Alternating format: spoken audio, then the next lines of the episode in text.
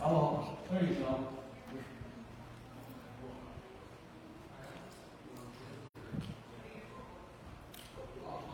How many of you guys can, hello? How many of you guys can honestly say, I see the evidence of your goodness all over my life?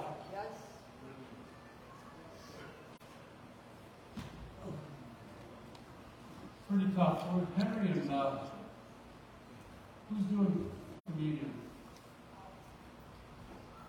Henry and Ethan? Excellent. Ethan's Dutch and Henry. Maybe you're good, Paul. You guys can start handing her out. Um, you know, the reason I the reason I asked about these songs and the reason I want to draw attention to them is we start proclaiming things. Have any of you guys ever heard of self-fulfilling prophecy? You ever hear that? So, if you tell yourself that you suck long enough, guess what you're going to believe? Right? So, how much effort do you give when you believe that you suck or that you aren't worthy? Hey, Henry, you mind if I have one of those, buddy? It's the last two. Um,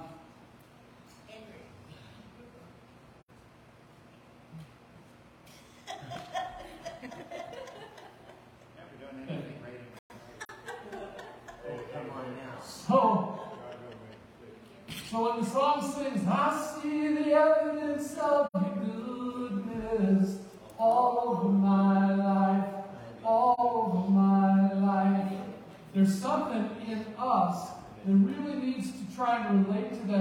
and we start to look for His goodness, we start to look for His beauty in everything.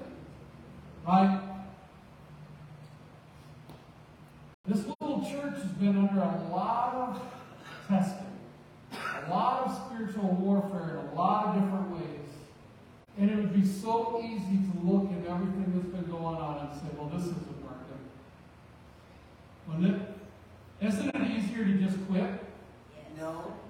It's a lot easier to quit. The problem is the outcome sucks. Just straight up sucks. You see, but when we, when we allow the world to dictate our hope and our faith, that's when we get jacked up, hijacked, backwards, upside down, flip the script so you can't even read the thing anymore. You see, and then, and then the enemy likes to just whittle away and chip away at your hope. And by fulfilling or, or prophesying those words, by speaking the negative into existence, we go right along with it. But because of a belief system that we got when we were kids, oftentimes we don't know that we have strength and power. We don't receive the fullness of God's goodness and glory. Amen? Does that make sense? So now we start listening to those songs and we start going, what does that mean? I see the evidence of your goodness all over the place. All over my life.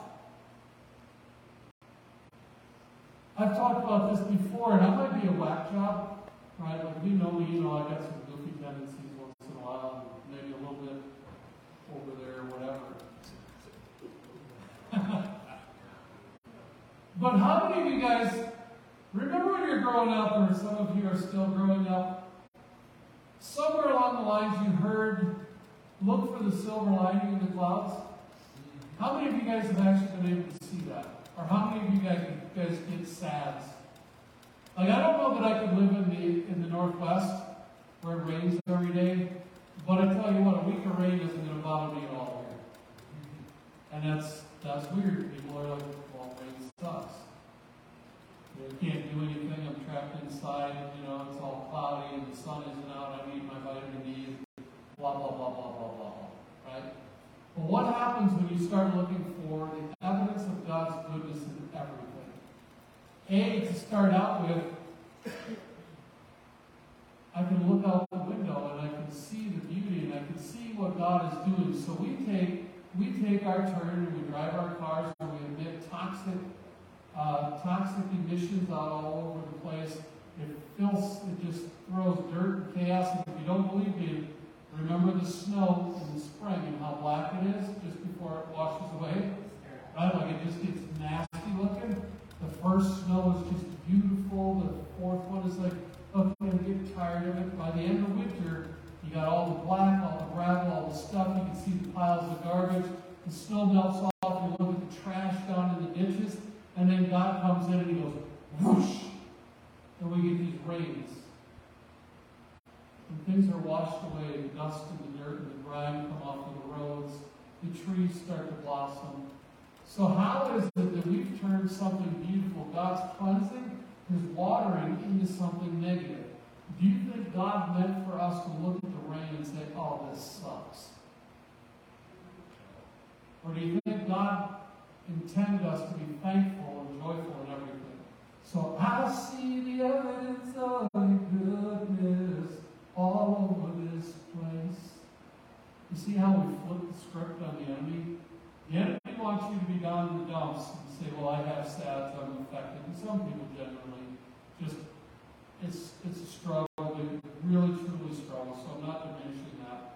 I'm just saying the positive talk takes over the negative talk every time. So today, today, how is it that we can celebrate the loss of a man's life? That someone would give their life for you and I. Someone would say, hey, me and my dad, we created you. I have my spirits in you. And so we get to celebrate the greatest love story ever written. And it's not fiction. This is a complete non-fiction. It's like God's autobiography as he's telling about his beautiful kids and how much he absolutely adores you. That he would give his only son for you. So, in that, and knowing the promises and knowing the words, how is it that we can take and believe the enemy that rain is bad or that everything is horrible and nothing's ever going to work out?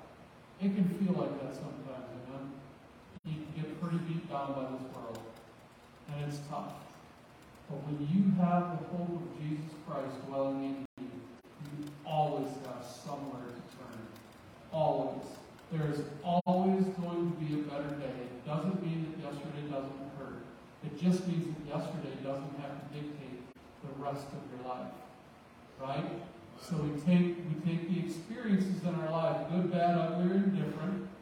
Take the truth and hope and love of Jesus Christ, and we put them together, and we learn and we grow and we teach and we share our testimonies about what life has brought us and what we've gone through, the things and and how it made us feel because there's some young kid that's going to need hope and they can't see it.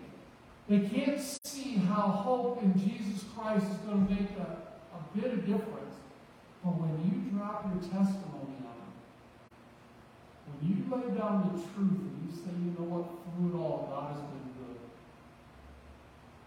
Through it all, God has been faithful. You see, we got to work on changing our belief system. We got to change the way that the way that we look at life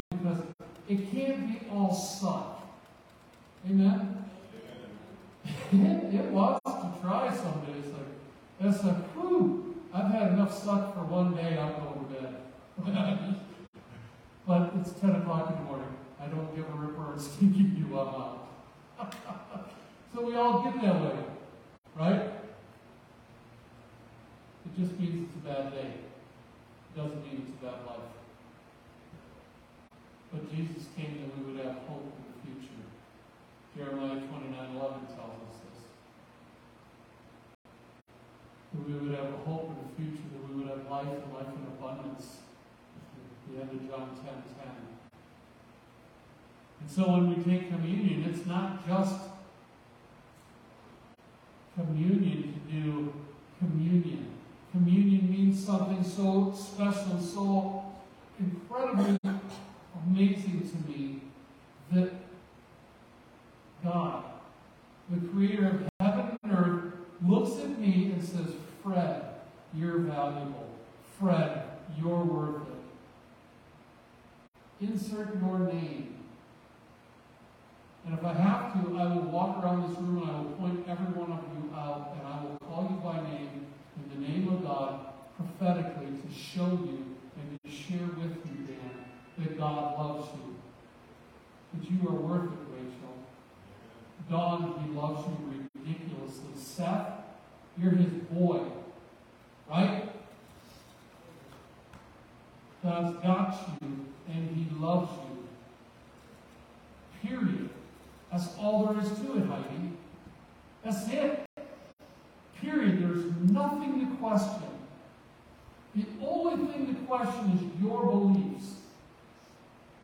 But your faith, your faith is going to going to work on that belief so that you can turn the corner and you can say, God loves me. And he can get rid of the, the lies that the enemy says that nobody can love me. God says, I love you. I created this world. And so when he, when he gave his son Jesus, who came and he ministered for three plus years, and the night in which he was betrayed, he took the time to love up on his boys. Because he put his faith into the boys, he put his spirit into the boys, those 12.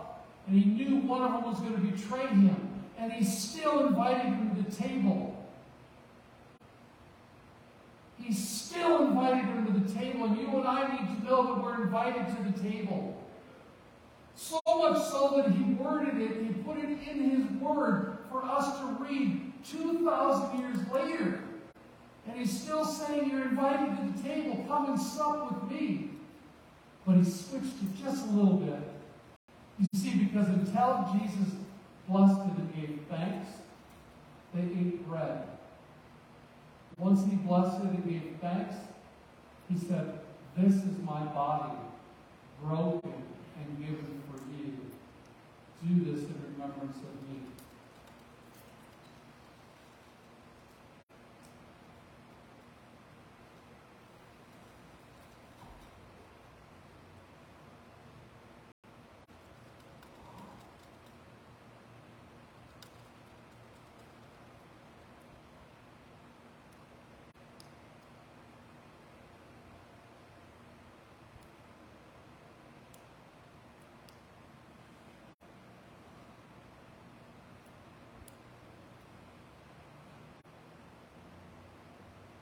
Many guys in that need know how much he loves you. He wants you to put the doubt away. He wants you to receive him in fullness because he loves you. It's not just his body, it's his blood that he shed on the cross for you and I so that we could live. Even when the world tries to tell us it sucks. God says, I love you. He says, I love you. I love you. So Jesus, after supper, he took the cup and blessed it he gave thanks. And he said, This is the blood of the new covenant shed for you. Do this in remembrance of me.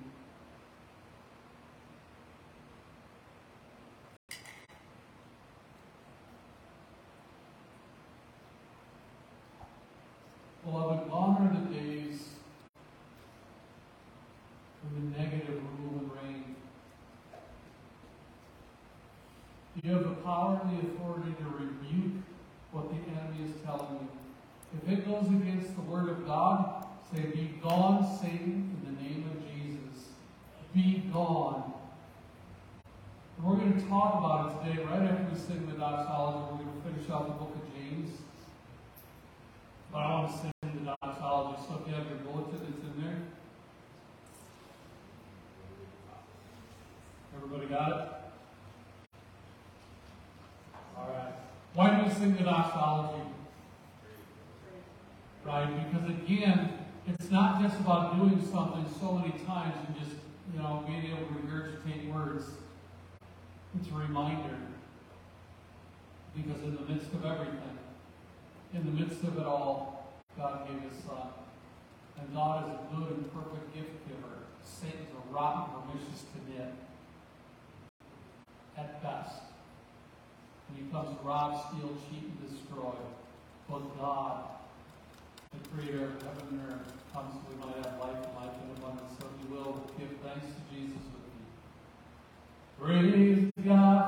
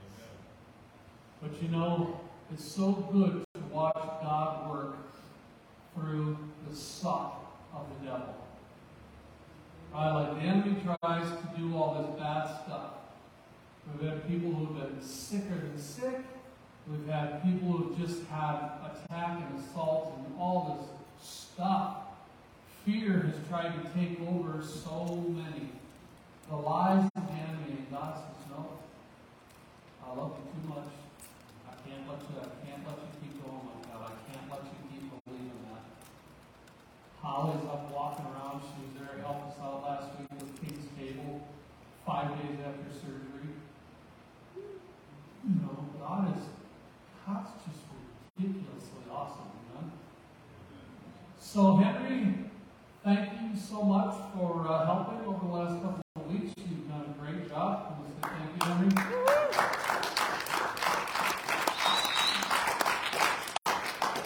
Not only did he look sexy, but he brought a great word. Thank you, Susan, for dressing him out. Is it cutie? He is, he's a cutie. Yeah, I, I would agree.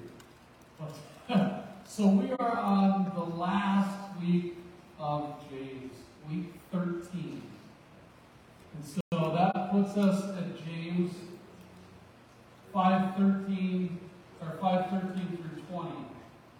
So I want you to, I want you to do something here. I want you guys, if you got your little notes thing in your bulletin, there's a place for notes. I want you to mark every time you see the word pray or prayer. And then I want you to notice if it's questions, like should I pray? Or is it an action step? Because there's something calling us to action. Can you do that? So however you decide to do it, um, you'll also look at your bulletin and there's a little question there. Uh-huh. I did that, buddy. So, James 13, 5, 13 to 14. Is anyone among you suffering? Anybody in here suffering?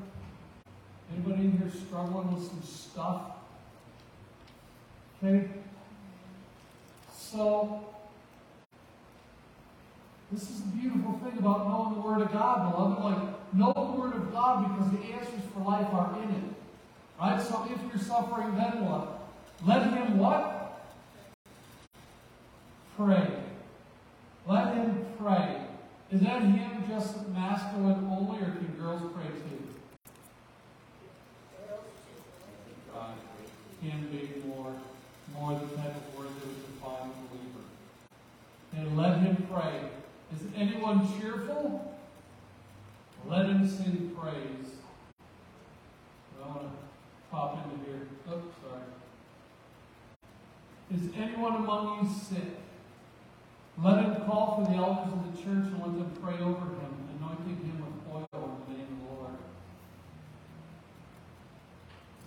What are you supposed to sing praise about? Like, how do you sing praise?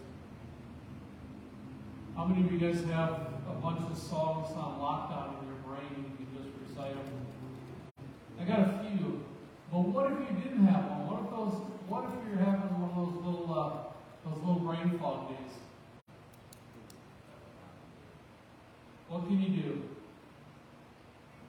There's a little book in your Bible, and it's called Psalms. And in the Psalms, many of those are songs that David wrote. Songs of praise to God. Um, right around Psalm 96 to about 100. Um, I think it might even go back to 89. But right in there somewhere, you'll see a lot of things about praising God in those verses, in those in that those chapters. And so you can just open up your Bible and how beautiful to have to have that so readily accessible to you. So if you don't know what to say, if you don't know, if you know you just want to sing praise, because do you think the devil likes it when we sing praise to God? Or do you think it changes him? What do you think? Bends a little sideways, Jody? Right? We left out word on the covenant.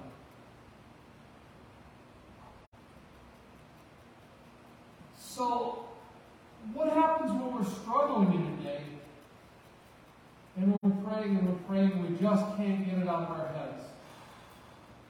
Right? Like, you ever been tormented by a thought or something, something somebody did to you, and it just, like, it just eating at you, just eating and ripping, and it's like, oh! And you're trying, and next thing you know, you're in tears or you're in fear. Next thing you know, you just say, to heck at all, I'm just whatever. All of a sudden, some of your addictions, some of your struggles. Uh, my name's Fred, and I'm a recovered alcoholic. And it didn't take much, I've told you many times, it didn't take much to get me to the sauce. Right? And that's the way that I try to fix all my problems. But there's something that I know from all my drug and alcohol use. Every time I woke up, there were two things that were there. The miserable guy I went to bed with, and the misery that made me. Every time I woke up, they were still there. So why would I keep going back to the same tool if it doesn't work? Any, anybody in here know a little bit about mechanics?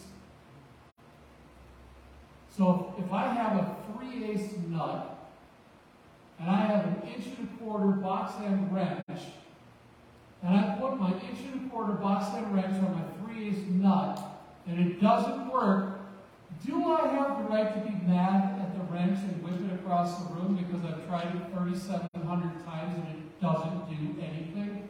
This stupid wrench is broken. Grab the welder. Nice, well into it.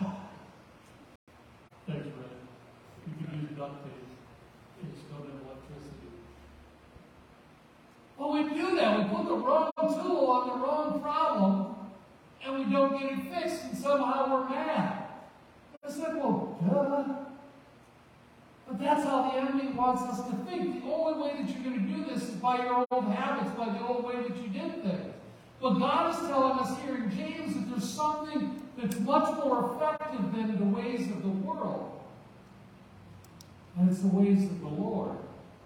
And they are two polar opposite things. So when you can't figure out how to pray about it or prayer doesn't work, go to number two, which might be number one that particular day, and sing a song. Read a psalm. Read a hymn. Read something that's speaking, that's taking you to somewhere other than where you are. You see, because darkness cannot stay where the light is. And so when you input light into your darkness, the darkness must flee. Amen? So what's troubling you? What's getting you down? What's got all up in your trawl? What's turning you sideways? What's bending you over backwards and just making you upset? What is it? Cast the light on it. Cast the truth on it. Because brothers and sisters, we all go through this stuff. So, so is anyone cheerful? Let them sing praise. Is anybody suffering? Let them sing. Is anyone among you sick? Let him call for the elders of the church and let them pray over him, anointing him with oil in the name of the Lord. Oil. 98% of the time I have oil. Does this heal? Does the oil heal? Who heals? Jesus. Jesus through prayers. Why do they call for the elders? Why call for the elders? The elders of a church are picked because they are supposed to be spiritually mature, stronger possibly in their faith. Even though it says faith like a mustard seed, you see, because if I'm still if I'm still wrapped up over here and I'm still believing all the negative, or say something just kicks me sideways and I'm left over here, then what do I do? I need someone to help and walk with me through this. We anoint, it says, the anointing is to be carried out in the name of Jesus Christ, signifying the divine authority with which the anointing is done. So it's Jesus Christ that heals. It doesn't have to be just the elders, but a lot of times the reason they're calling for the elders is just faith, right? So it doesn't have to. And healing is something we can get into, absolutely. But if if I don't, so the point is kind of here that James is mentioning is that if somebody doesn't have the faith to believe in healing, to pray for healing, why would they do it? It's just like singing the songs and not taking what the songs mean. It's like reading the word and not ingesting what the word actually means. You know what I'm saying? Like so many of us take the word of God just kind of lackadaisically. Eh, whatever. You know, yeah, yeah, I remember John 3.16. I can't say it all, but I remember it. Why is it important to remember Scripture? Just so you can pass the test when Pastor calls on you? Just so you can be the best Sunday school kid? Did everybody remember their Bible verses? The reason I like children to remember Bible verses, and hopefully they're not just getting a print off, but they're actually in their Bible, is because they start to remember addresses, they start to remember where to go. Hopefully there's a teaching behind it, and it's not just regurgitation. Because that's the way our school systems work right now. We just regurgitate stuff on a test, and then you forget it. Right? What's the greatest, Robert, what's the greatest lesson you learned in third grade? Exactly what I thought. How about you, Terry? What's the greatest lesson you learned in third grade? Well, certainly you did tests. How about seventh grade, Ethan? Don't call on me. you don't want to know what I did in seventh grade.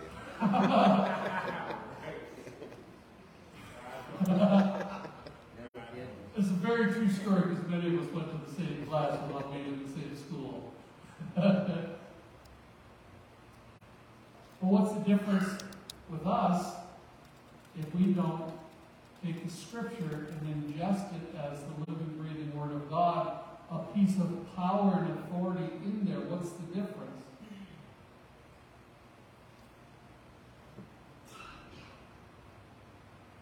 Mark 6.13, ready? You got your Bibles? Mark 6.13.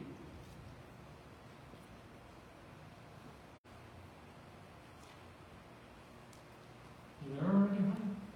No, I have a piece of paper I don't usually have. That's sidetrack. Mark 6.13. And if you're at home worshiping, worshiping with us today, you are welcome to open up your Bibles. I encourage you to open up your Bibles because it's important that you know your Bible. It's important that you know how to get around it what it says. It's really, really important. It will bear great fruit, I promise you that.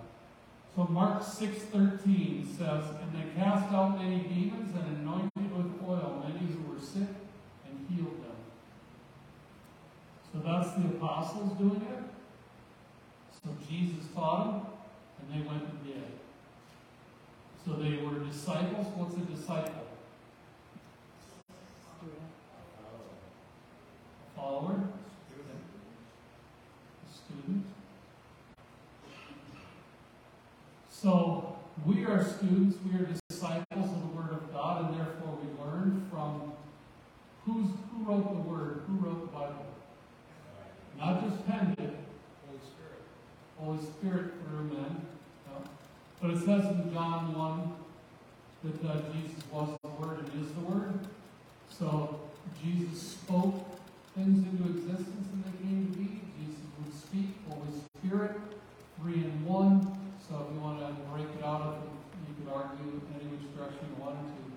But it's important that we start to recognize that we too are disciples of, of Jesus Christ. We are followers. Once you have received Jesus Christ as your Lord and Savior, you receive his righteousness, you receive authority and power. Amen. So when you pray, you have power and authority to cast out demons in the name of Jesus. Does that freak anybody out? Probably does. But it, it's okay, because for one, how many people want to see a demon? How many people understand how to pray out a demon?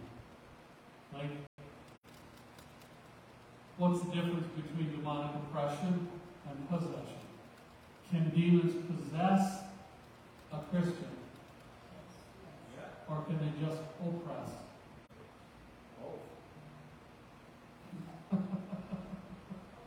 It's a good question. Good question. If you knew your Bible, you'd know this. No, we're not going there. We're not going there. But the answers are in your Bible. And one could argue that you cannot be because where the light is, the dark must flee. However, we know that people invite demonic possession back in. So if you are a mature Christian, faithful, if you are that person, you're not going to welcome it back in. But we deal with familiar spirits and things that we just become accustomed to because of a poor belief system where we let the enemy inside of us. And so when we don't have that, when we don't have that thing driving us and moving us, we invite it back. Even if it's bad, we still it. Just like waking up every morning with a hangover and going right back to the familiar spirit because that's how we deal with stuff. Right? Alright, so they cast out many demons and anointed with oil many who were sick. So when we pray in the name of Jesus, we anoint. You'll always hear me say in the name of the Father, Son, and the Holy Spirit, we anoint you with oil. So that was a ceremonial cleaning in the Old Testament, only mentioned twice in the New Testament. Words, knowing what God is speaking is important. So Colossians, remember, so if you were Mark, Matthew, Mark, Luke, and John, Acts, Romans, first and second what? Followed by Billy Popcorn. Galatians, Ephesians, Philippians, Colossians. I hope some of you never forget that that was burned in the burning the first year of seminary. You just get. Eat popcorn. Just clever so and trust me, just like just like doing the alphabet, a lot of times I have to sing a few a few letters to get to where I want to go. Like what comes after P? Q. Right? So Colossians 3.16, let the word of Christ dwell in you richly, teaching and admonishing one another in all wisdom, singing psalms hymns and spiritual songs with thankfulness in your heart to God. So this is going back to that where where any of us have struggles where we have joy and we need to develop this posture of singing praise and worship to God. Because otherwise we're creating space, we're creating a playing field for the enemy in us or around us to torment us. You know, we give too much to the world instead. All right, so here's another one from there. This is the one that Jody memorized. I remember when I first met Jody, he talked about, don't take that one away from me, preacher. That's the only one I remember. Uh, so you for remembering it. So Ephesians 6, 10 through 18. So this is something that we can do, right? That we don't often understand. But if you know in your Bible where Ephesians is, now you start to learn some of the tools that God is giving us. Some of the things that as we walk in faith, as we do what God is calling us to do, we can actually do these things. When the attacks of the enemy keep coming and, and things aren't working, make sure that you have this. So it says, finally, be strong in the Lord and in the strength of his might. Put on the whole armor of God that you may be able to stand against the schemes of the devil. What's one thing that that's telling us? Is God surprised that the devil's working? But he has given us a way out. Right? He's giving us a way out, which is what the word tells us. He gives us a way out. Let's keep going. For we do not wrestle against flesh and blood, but against the rulers, against the authorities, against the cosmic powers of the present darkness, against the spiritual forces of evil in the heavenly places.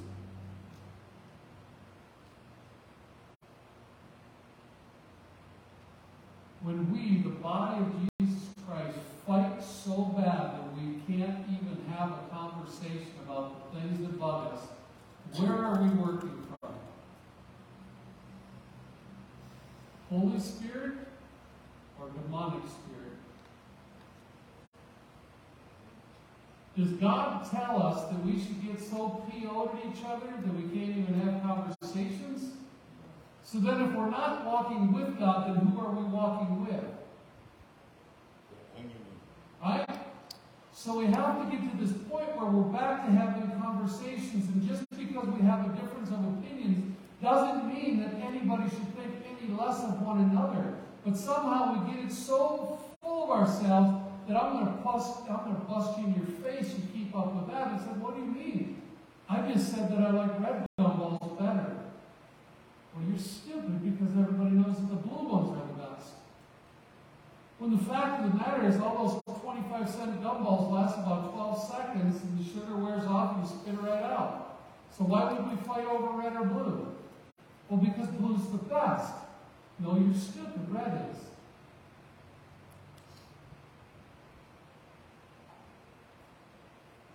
I'm using I'm using a silly example because the body of Christ fighting and feuding one another so badly that we're ready to just diss everybody. To heck with it all, I'm done. Is just the work of the enemy. But many of us were taught, we have this little thing in the back of our brain. Remember from Waterboy? Even Waterboy knew about his medulla oblongata. Or no, it was the, it was the redneck. Right? And you had the fight or flight thing in the back of your brain, so I'm either going to bust you in your face or I'm going to roll out. And I'm just going to be done with you. And I'm not saying that we're going to be all buddy buddy and lovey lovey with everybody that we meet. We're going to have issues. But remembering that it's not against you, it's against the spirit of darkness. And if we take our faith to be what our faith is supposed to be, we'll actually enter into prayer. But I'll tell you what, pride gets in our way, and I get tired of being shot down, so I'm just going to bolt. Because you're stupid and you ain't never going to listen. When the truth of the matter is, if we actually listen and look and learn from what God is telling us, we can recognize where our pride might be intercepting the message of God and it's getting in our way and our feelings got hurt. Any man in here strong enough to say I get my feelings hurt? Right? Now, if you look around, the ones that raise their hand, there's some pretty good weight behind us all.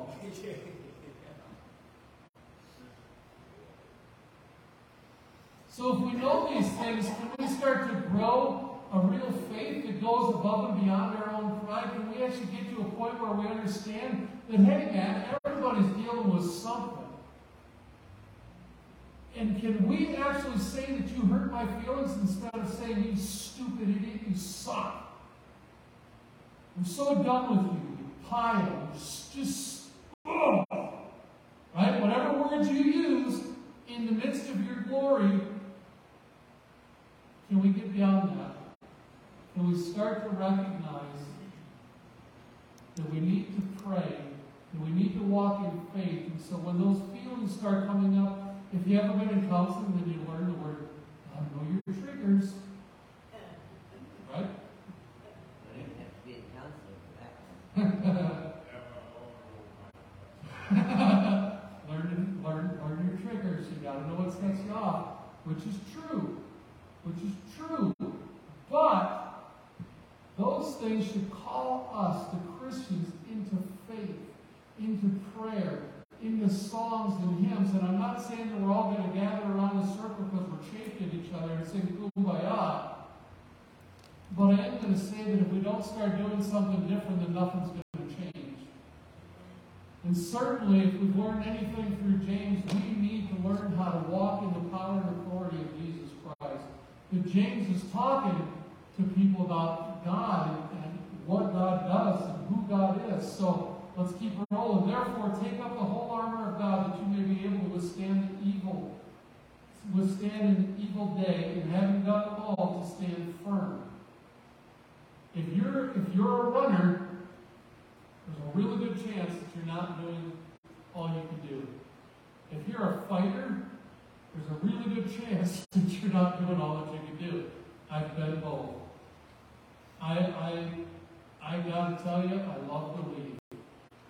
I get so I get so up in my business that I love to lead. Well then fine, I'll just leave. Because I don't necessarily seem to always be able to get to that point of prayer, but I need to get there. So the rest of it, stand therefore, having fastened on the belt of truth. What's the truth? That Jesus is Lord. That Jesus He is good, and He is holy. That our fight is not against one another, but against Satan, the lying mother. The Word of God is the truth. Having put on the breastplate of righteousness, right? This righteousness and right standing with God, knowing who you are, knowing who you are protects your heart, guards you from the attacks of the enemy. And so nothing can get in there when we actually walk that out, when we actually learn what it is, something changes us because I keep saying you have to know who you are and whose you are in order to change where you're going and how you're getting there. Amen? But if you don't ever put that out, if you don't understand that you are in right standing with God, and anything that comes against that truth is but a lie from the enemy, you have to get to the point where you understand that. We have to understand the righteousness that Jesus Christ gave us, gave you and I. Whether you're a new Christian or you've been doing this a couple of days, it doesn't matter. You need to know it. Because then when the enemy comes and tells you you ain't nothing but a snot-nosed pumpkin out to break your teeth, what's the truth? I'm a blood-bought Christian. Truth is that you're going to anger people along the way. You're going to get angry at people. But if we understand what's behind it, if we understand who we are, I don't have to get all, I don't have to get that emotional that I lose my business, that I act outside of the character of Christ. You see, but I have to make that transfer. Just as Jesus Christ transferred from a piece of bread to his body, from the juice to his blood, there needs to be that transfer inside of me, in my heart, in my belief. My faith and my hope needs to be found in Jesus Christ. Amen? All right, so, and as shoes, and as shoes for your feet, having put on the readiness given by the gospel of peace. So, what's that saying? That we walk in peace. You see, you and I, when we understand that, and the world doesn't have the power and authority to take away any of that anymore, we can walk in peace. We can start speaking a little bit differently to people, and most of all, to ourselves.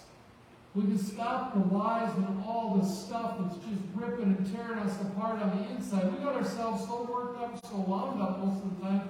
I don't need you to tell me that I did something stupid. I already know. Thank you very much. I beat myself up for the last four days. I don't need you to tell me again. What I need you to do is I need you to walk with me. And I need you to love me. Because right now, I'm beating me up good enough. Anybody a self-beater? Like you just beat the living tar out of yourself about every stupid mistake you ever made? How's that working for you so far? But if you knew the truth about who you really are, wouldn't that change something? Like, if you could cut yourself some slack and realize that you're going to make mistakes in this world, and that sanctification is a process where I'm just working to get better, that I can change everything I'm doing, and I'm walking out in peace, I'm walking out in understanding that I now have the righteousness of Christ in me. He fills me. That it is no longer I who live, but Christ in me. something changes, something has to change, but we have to we have to understand about the Word of God being real, being true, being power, being authority. Otherwise, we're just relegated to being words on a page. And you might as well pick up a Reader's Digest. The sad part is, the Reader's Digest will probably stick in your brain a little bit more.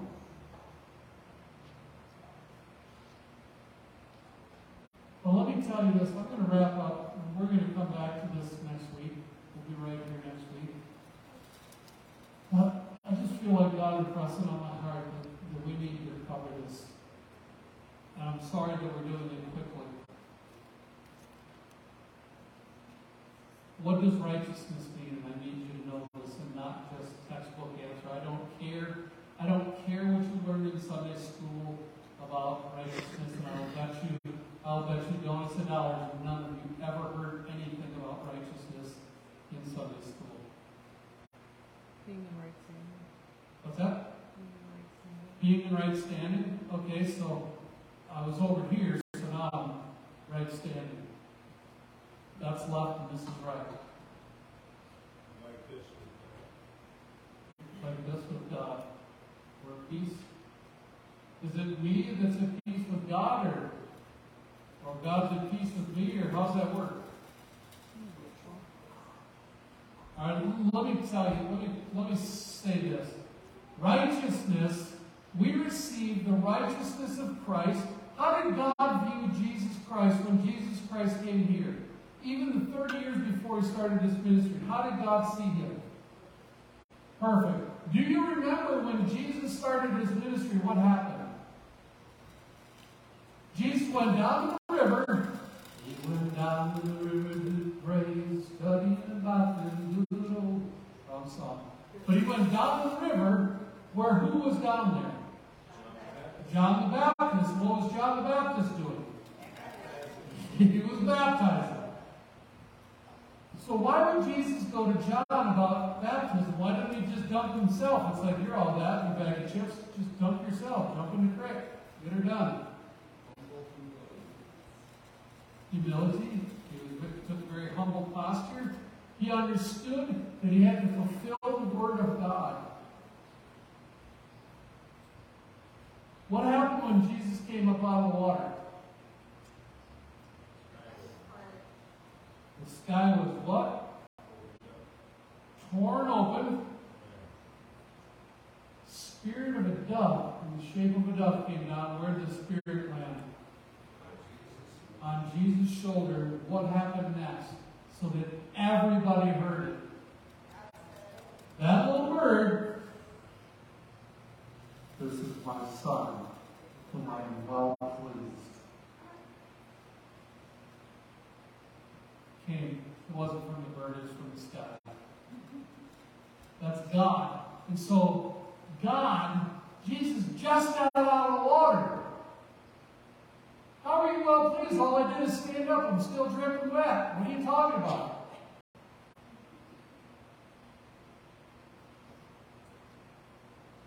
Jesus Christ is the perfect, the perfect image of God the Father. Perfect. So when God looks to Jesus, he sees Jesus as perfect. Absolutely perfect.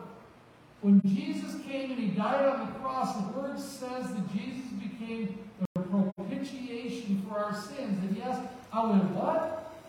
I never spelled the word that big, much less know what this means. But what it means is that Jesus became and took sin, so he took our punishment, he took our punishment to make us as he is seen in the Father's eyes. So that right standing that God sees Jesus as, now God sees you that way. Say what? How does God see you? Perfect, spotless, without blemish. But I'm still sucking at things. God sees you as perfect. Does that mean that you can't sin? Sin. Does that mean that you're to continue on sinning? No, you are not supposed to be continuing on. Continuing on is taking God's word in vain, and that is not a good place to be. However, receiving that righteousness of Christ in you and understanding that when God, the creator of heaven and earth, looks upon you, he sees you as perfect. Can you guys put your hand over your chest? Big E. Thank you. All of you got your hand over your chest? In God's eyes, I'm perfect. Repeat after me. In God's eyes, I am perfect. I am His righteousness. Alright? And I need you guys to know that. I need you guys to understand that because that's where you need to take your mental state, your emotional state every time. Right? Like it doesn't do us a lot of good. We can sing words all we want to and do all those things, but our faith derives from Jesus Christ, Holy Spirit in us, and understanding that we are somebody and something new. We are a new creation. So you can stop beating yourself up. So what if life sucked when you started? It doesn't have to keep up that way. You can forgive those who have sinned against you. Where's that come from? Forgive me, Father. Right? Forgive us, Father, for our sins, as we forgive those who trespass against us or sin against us. The Lord's Prayer. So if I'm receiving this gift of righteousness, in me comes this willingness, desire, and amazing ability to forgive those people who will cause harm to me. That's a gift from God. So I just need you guys to understand that we need to start looking differently at ourselves. There are truths and lies, there's light and there's dark, there's hell and there's heaven. The gospel is the truth. And so, I just really want everybody to know that because it is, it is so important.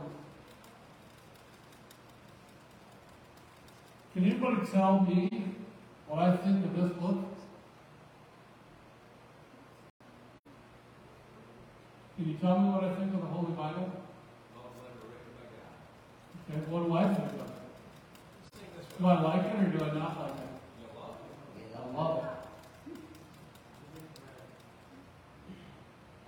But if I don't understand, if I don't understand that this book was written for me, then I'm going to have a real hard time picking it up and believing it in. But from the youngest to the oldest, I want you to know that this book is written for you. This book proves beyond all shadow of a doubt that there is a God who loves you. There's a God who looks at you as spotless, perfect, beautifully, wonderfully made. You are forgiven. Okay? What'd you do this morning? What'd you do last night? It's forgiven. There's repentance, and we'll talk about that in another time, but I really know that God wants you to know that you are loved and He sees you perfect. You are in right standing or righteous to God. Amen? Let's do some worship. So, Father, we thank you, Lord. We thank you for this day. We thank you for this time. Lord God, we thank you for this message. You, Father God, would just bless us all. We give